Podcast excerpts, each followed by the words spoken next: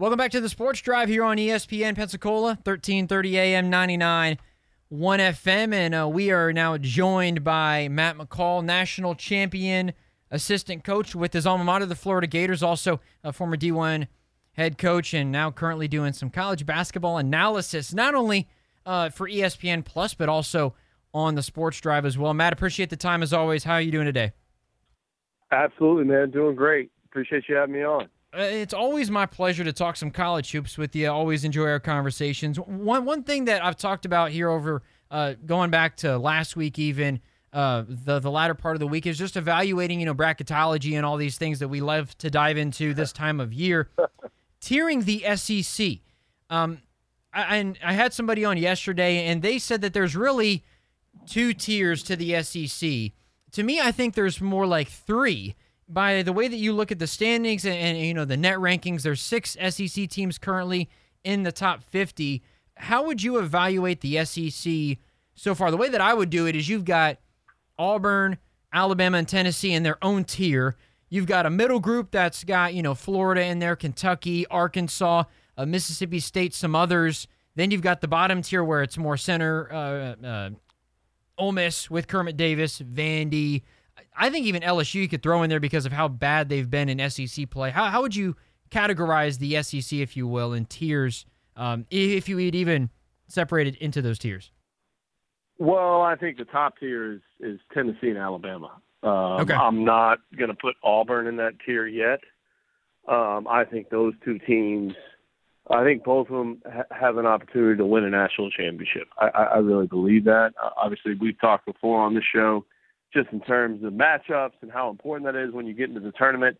But I think those two teams, in terms of the SEC, they have a legit shot to win the whole thing. Uh, I would never count Bruce Pearl out. I think he's a terrific coach. Um, I, I don't think Auburn is nearly as talented as those other two teams, uh, but I think because of how good of a coach Coach Pearl is, they will have a shot. I think Kentucky is is starting to figure some things out a little bit.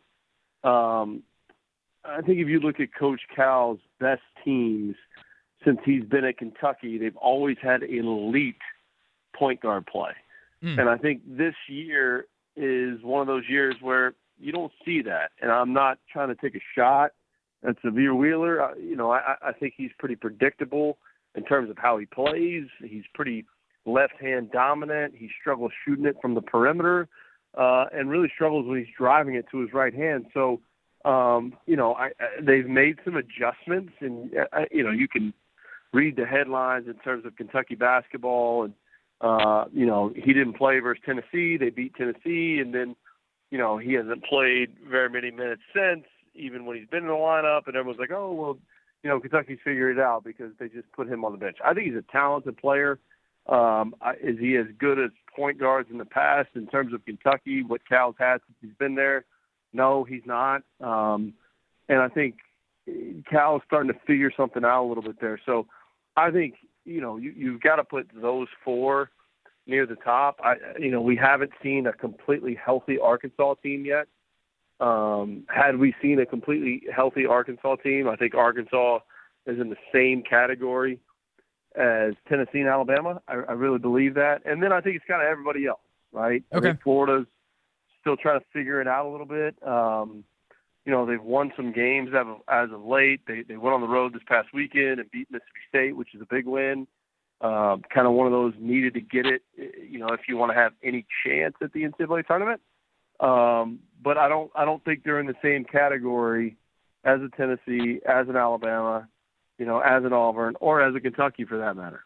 Matt McCall, college basketball analyst, uh, joining the Sports Drive now. And one of the things too with Florida is, I was look if you look at the net rankings, and of course that that's not the only thing that we look at when evaluating stuff. You know, the BPI's, the RPI's, the quad one wins, if you will. A lot of those things go into the net rankings, and Florida, while they do have some of those tough SEC losses like the ones to A and M, they're three non-conference ones. When you look at who they've lost to outside of the SEC. They've lost to FAU, team inside the top 25. Xavier, a team that's been inside the top 25. West Virginia, a team that is also very solid. Those three teams are all inside the top 30 in the net. So if you were to, and I, and I talked about this a little bit earlier in the show, is when when you look at the net rankings, obviously it's not the end all be all, but when you know that you've been around teams who are inside of that top 30 in the net and they've got a lot of high quality wins in a way your strength of schedule improves, and I think that if Florida continues to get some good wins here down the stretch, they put themselves maybe in a better position if they've got the same record as Texas A&M or Mississippi State or Arkansas even um, because they've had those losses to quad one teams that are in the upper echelon of the country. Well, no question about it. I mean, if they can win some games uh, and continue to win, and, and here's the other big key: don't have any bad losses. Right, yeah, right, exactly. You know, don't have any bad losses in the league. You know, and I, I don't think they have up to this point in time. Um, and I don't even think Texas A&M is a bad loss, right? I mean, going into the Kentucky mm. game the other day for Texas A&M, they were undefeated in the league, so that's not a bad loss. And you know, they beat Missouri at home the other day, so you know that's a good win. And Missouri's won a lot of games this year, and um, so I, I, you know, I think the biggest key is is don't have any bad losses. Can you pick off a Tennessee? Can you pick off mm. a hmm. Kentucky? Can can you do those types of things down the stretch here and put yourself in a better position to get a tournament bid? But just don't try to avoid, you know, the bad losses of the bottom teams in the SEC. And you know, the, you know, they beat Georgia at home, and I, and I think Mike White's doing a great job at Georgia. I think his kids are competing every single night. Um, but you know, if you're Florida, don't lose to Georgia, don't lose to Vanderbilt, don't lose to Ole Miss. Like, don't lose those games. Go beat Mississippi State on the road, and and like, you know, if you can do those types of things, and again, avoid those bad losses, you know, you're going to put yourself in a position to to get an at large uh, at large bid, and then if you can, you know, somehow knock off a Tennessee at home in front of a sold out crowd you know, in the Exactech Arena, which you know, I, you look at some of these crowds, and I'm a I'm a Gator alum. I, I love the Gators. Nobody loves them more than I do. But when you see Georgia sold out every single night, you still mm. see some empty seats, you know, in the stands uh, in Gainesville. It's like, man, get behind that team, support Coach Golden. You know, give a home court environment. If Gator fans want to see their team in the NCAA tournament, man, provide an unbelievable atmosphere in that building uh, to give them an advantage. Because when you play in front of a sold out crowd, I've said this all the time. I think it's a four point advantage. You know, I, I really do. I think it's a four point advantage, and um, you know, so Gator, any Gator fans that are listening right now, get behind that team, and especially if you want to see them in the tournament. Absolutely, and, and to to that point, they, they've got again they got to win against South Carolina, and then they've got that tough stretch where they play Kansas State in the SEC Big 12 Challenge on the road, Tennessee, Kentucky, Alabama, those four in a row, and then things get a little bit more manageable to to wrap the year up. And uh, speaking of the SEC, Arkansas is uh, pasting LSU uh, as well at, at, the moment, which is uh, not the greatest look for for LSU, but a a nice what would be win for for Arkansas. Matt McCall joining the Sports Drive now. I mentioned FAU, and we've talked about Coastal, or uh, not Coastal, College of Charleston, um, the mid-major teams, if you will, who have really played well here. There's a lot of teams from the Mountain West who are represented in the upper echelon of the net rankings. Um, how how difficult is it to evaluate the mid majors though, Matt? When we see that College of Charleston is twenty and one and they've only got one loss, it's easy to look at and say, "Man, this team's pretty good." And while they are good, how how it is is it difficult to evaluate a team like that compared to the likes of a Gonzaga or a Kentucky or an Alabama, if, you will, based on who they've played compared to some of those other major conference teams? Well, that's the that's the argument, right? In terms of the NCAA tournament, you know, uh, like, are we trying to get the best teams in the tournament? Are we trying to get the high major teams in the tournament? That's the biggest argument. And you know, you, you look at FAU and College of Charleston, they've taken care of business, and that's what they've done. And I think, you know, just because I've I've seen FAU play a little bit more, and I've been at games uh, they've responded all year. Everyone kind of thought this past weekend would be the weekend, you know, where they played two games in the state of Texas where they would have a hiccup, and they didn't. They took care of business, and and really, to be honest with you, neither game was even close. Um, I think that's just so impressive, and you know, when you now start to have expectations and you get ranked in the top 25 and you know, all those different things to still win games with that on your program, especially at a program that's never been ranked in the top 25. This is an historic year for that team. Man, I, I, how that team does not end up in the NCAA tournament over, you know, a quote unquote blue blood that's struggling, I have a hard time with that. I, I really do because they've done yeah. what they're supposed to do. They've taken care of business, and it's really impressive. I mean, their only loss on the year up to this point was at Ole Miss, where one of their leading scorers didn't play. So, had he played that game, could you be sitting here looking at a team that's undefeated? I don't know. I don't think you can guarantee that, but that's just what's so you know impressive about that team. Um, you know, and even Gonzaga. Gonzaga, you know, they had their 75 straight home win streak snapped the other night versus a team that they're clearly better than. But sometimes when you're dealing with those expectations, it's a it's, it's a different challenge for your program. So, yeah. um, I you know I, I hopefully the, the the tournament committee they take that into effect. You know, again we, we talk about Florida. I mean FAU. You know, they can't have any bad losses. You know, coming down the stretch here, they've done a lot. They've achieved a lot. Uh, but like you said, in terms of their strength of schedule, you know, listen, if they run the table or if they lose at UAB, you know, and and they beat everybody else, then then they should be in the tournament. Not no questions asked. You know, that's not even an argument in my opinion. But you know, if they have a couple bad losses or, or lose to some teams that you know they're quote unquote better than or ranked higher than, you know, then that's that's that's the nature of of the tournament committee. I mean, that's that's you know how how things are evaluated. So uh, I, I think you'll see them continue to, to win games. It's, it's been so impressive to see how they've responded all year. Um, but you know, it's January 23rd, I guess it is today, and uh, a lot of basketball left to be played. Talking some college hoops and uh, even NBA a little bit with Matt McCall, assistant coach with uh, Billy Donovan's Florida Gators, uh, helping coach his alma mater to a couple of national titles. Matt joining the show now. Um, and to that point, like college football, it's easy. Like I, and I talked about this a little bit earlier, is that we we look at college football and it's easy to evaluate the top team. It's really not that difficult to say, okay, they're these are the five best teams that really are the five best in the country. Like nobody's really touching them. With college basketball, Houston just lost to Temple, who's outside the top 100 in the net. I mean, you you yeah. never. And to your credit, uh, along with with what you said, College of Charleston, their one loss is when they didn't have their best scorer and otherwise they'd be undefeated. Not not to say, as you said, you don't want to guarantee wins, but they absolutely have a good chance of probably winning that basketball game. FAU's playing great. Uh, you, you look at some of the other teams like St. Mary's and Gonzaga who are in mid-major conferences, if you will, that find a way to continuously play well, but even they're struggling at, at times. So I mean, th- that's the beauty of college basketball, where you can look at a team like College of Charleston and say, yeah, this this team belongs in the tournament. Where and uh, obviously it's it's tough to say, you know, say for example, Duke really has a hard time and they end up, I don't know, 19 and 12 or something like that. Are they an NCAA tournament team? I mean, that that may there may be a question that that's brought up regarding that, and it, it's easy to say well they're a blue blood so they're in, but it's college basketball. It's different than college football. No question, and I think the difference between basketball and football too is a lot of times in football, the bigger, faster, stronger team always prevails.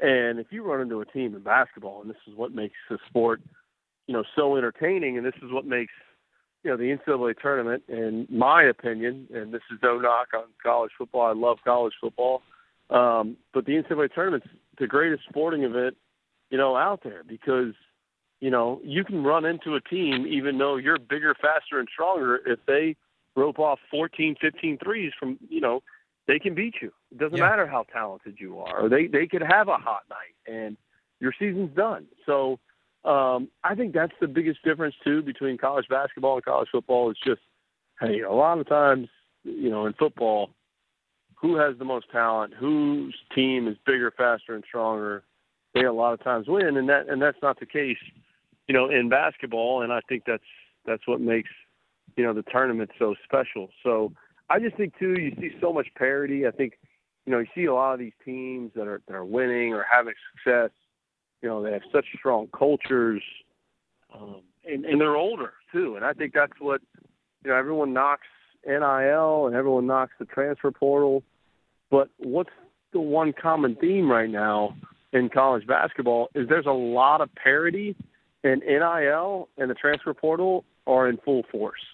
Yeah. So when you when you combine those two and you look at it, man, like that's you know, and I know everyone has an opinion on those things, but in terms of basketball, I think it's almost given the sport more parity and made the teams even even out a little bit. And I thought we don't know who's the number one team in the country. We can say Purdue, we can say, you know, Houston had a hiccup, like you said the other day versus Temple. We can say Tennessee, you know, we can say Alabama, we can say these teams, but man, there's been a lot of different teams that look like the number one team in the country, and there's a lot of parity, which is going to make that tournament, you know, come March, very interesting. Absolutely. Matt McCall joining the Sports Drive now. Um, a couple other things for you I wanted to get to. Bronny James gets down to his final three Ohio State, Oregon, USC. Not really a surprise, really, with, with any of those three, but uh, there's a report out there that uh, the, the NBL in Australia is looking at trying to convince Bronny to go over there as opposed to go to college. When making this decision, and I'm sure that this has obviously come up with the coaching staffs of, of those three programs evaluating talent, but also trying to convince guys to go to your school. I mean, you're not only can you're not only competing against other universities, you're competing against a whole other country and, and their pro league. I mean, obviously, he's going to end up making the right decision because, because LeBron is good at, at assessing things and he's got a team around him and all that other stuff. But when making a decision, I don't know. I mean, obviously, you uh, didn't have that option at the time, and I don't think anybody really has up until the last couple no, of years. But when making a decision to go pro or to go to college, I mean, that has got to really be a difficult decision going to another country or staying at home and being able to go to college for a year and all the other things that come with it with NIL and more. That I think you hit the nail on the head with NIL right now to to you know for an 18, 19 year old kid to go overseas, I just don't see the benefit to that um, at this point in time with where we stand. Um, like you said, I thought you bring up a good point in terms of Bronny and the people around him and LeBron. And, you know, he's not going to make an uneducated decision. He's not going to make a rash decision. There's too many people around him. There's too much at stake. LeBron has said repeatedly he wants his son to be in the NBA. He wants to play against his son. He wants to play with his son. Whenever he does that, he'll hang him up. And you're talking about a guy that, you know, I'm I'm I'm more of a Michael Jordan guy myself but a guy that's going to go down as you know top five greatest players to ever play the game. So, um, you know, it'll be interesting to see how that whole thing plays out. I, I, you know, unless he has an opportunity, unless they change the age limit in terms of him, you know, going to the NBA, for him to, you know, be that far away from his family with with what's at stake, I, I just don't see it. You know, I know he's down yeah. to his final three. I wouldn't be shocked if that changes you know, coming down the stretch either here because I think there's just still so much time left. You know, you, you get to the NCAA tournament and, you know, there's coaching movement, there's coaching changes. You know, does something change in his recruitment? Obviously, he's waiting till the end. It's not like he committed early. So I know he's down to his final three. Wouldn't be shocked if that changes, but, you know, he's got too many, you know, high quality people around him um, that he'll make the best decision for him and, and his family, and um, you know. But it'll be interesting to see how it all all plays out.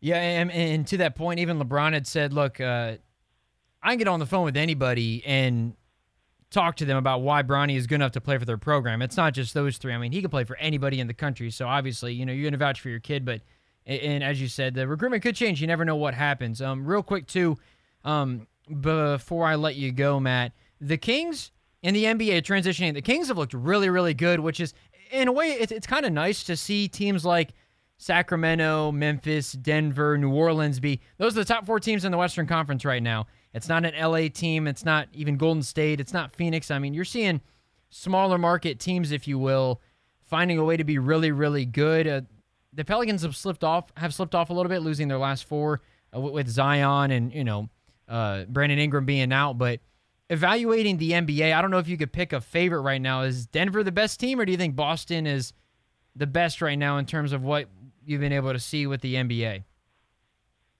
I mean, I think Boston's the best. I think they have a swagger right now about themselves. Um, I think Jayson Tatum doesn't get enough credit for what he's doing. Maybe, maybe I'm I'm wrong in saying that, but I mean, I think right now, how do you not pick him as the front runner for MVP in the league? Yeah. You know what what Boston's done and where they're at. They have the best record in the league. You know, even going back to when you know they had the, the issues with the coach and everything, and Joe Mazzulla comes in. Like what the you know what an unbelievable job that he's doing. You know, they've got Horford, Jaylen Brown, Jayson Tatum. You got high character guys in that organization. Marcus Smart but Jayson Tatum's the guy, and it's so impressive in what he's doing. So, but I think you bring up a good point. Like, you know, Sacramento has been so bad for yeah. so long. Like I'm even going back to like when our guy from Florida, Jason Williams, was there, and it was him and Chris Webber. White and chocolate. There you go. I mean, it was it was awesome to watch back then, and they were competing in the playoffs versus the Lakers, and they've been so bad. And you look at De'Aaron Fox and man, what a talented player. Nobody talks about him. I know they're starting to talk about him again. But even like you know, look at his career at Kentucky and what he what he did there, and um, it's it's. I think it's great. I think it's great for the game. I think you know, again, we talked to parity in college basketball. Look at the parity in the West Conference. Yeah. You know, Western Conference. Look at the parity in the Eastern Conference. Nobody would have thought, you know, with what happened with Boston and losing their coach and all that, that they'd be sitting here atop not just the Eastern Conference standings, but the NBA standings. And then it's again, you know, we love the NCAA tournament, but the NBA playoffs are going to be fun to watch too. Yeah, they most certainly are. And, and to that point too, real real quick about De'Aaron. Um, to me, I, I, compare him a lot. Maybe not necessarily as good of a player as Dame quite yet, but in the way that they've stuck with who drafted them, I think is really impressive just from a leadership perspective and what they bring. Like Dame is is really dedicated to Portland, and I don't know if that comes from going to Weber State and being from that sort of an environment. But I kind of feel the same way with John Memphis that Murray State, Ja fits the Grizzlies, but Darren as well going to Sacramento and then sticking with him and signing that longer term deal. I think it really goes to show the the leadership and the commitment that they've got to the teams who drafted them. Totally agree. Couldn't agree more. Um, again, like you know, and Dame kind of set the precedent for that. Um, but I think it's impressive. I, I think it's a credit to those guys. I think it's a credit to Aaron Fox, you know, Ja Morant, you know, and, and they found their fit and they're making a name for themselves. And, you know, you're talking about guys that are going to be all stars this year and uh, their teams are, you know, at the top of the standing. So it's so impressive and, you know, hopefully that trend continues. Absolutely, Matt. I appreciate the time as always. Again, Matt McCall, college basketball analyst, uh, national champion with the Florida Gators. Uh, Matt, again, I always appreciate the time. We'll talk to you again here soon. You got it, man.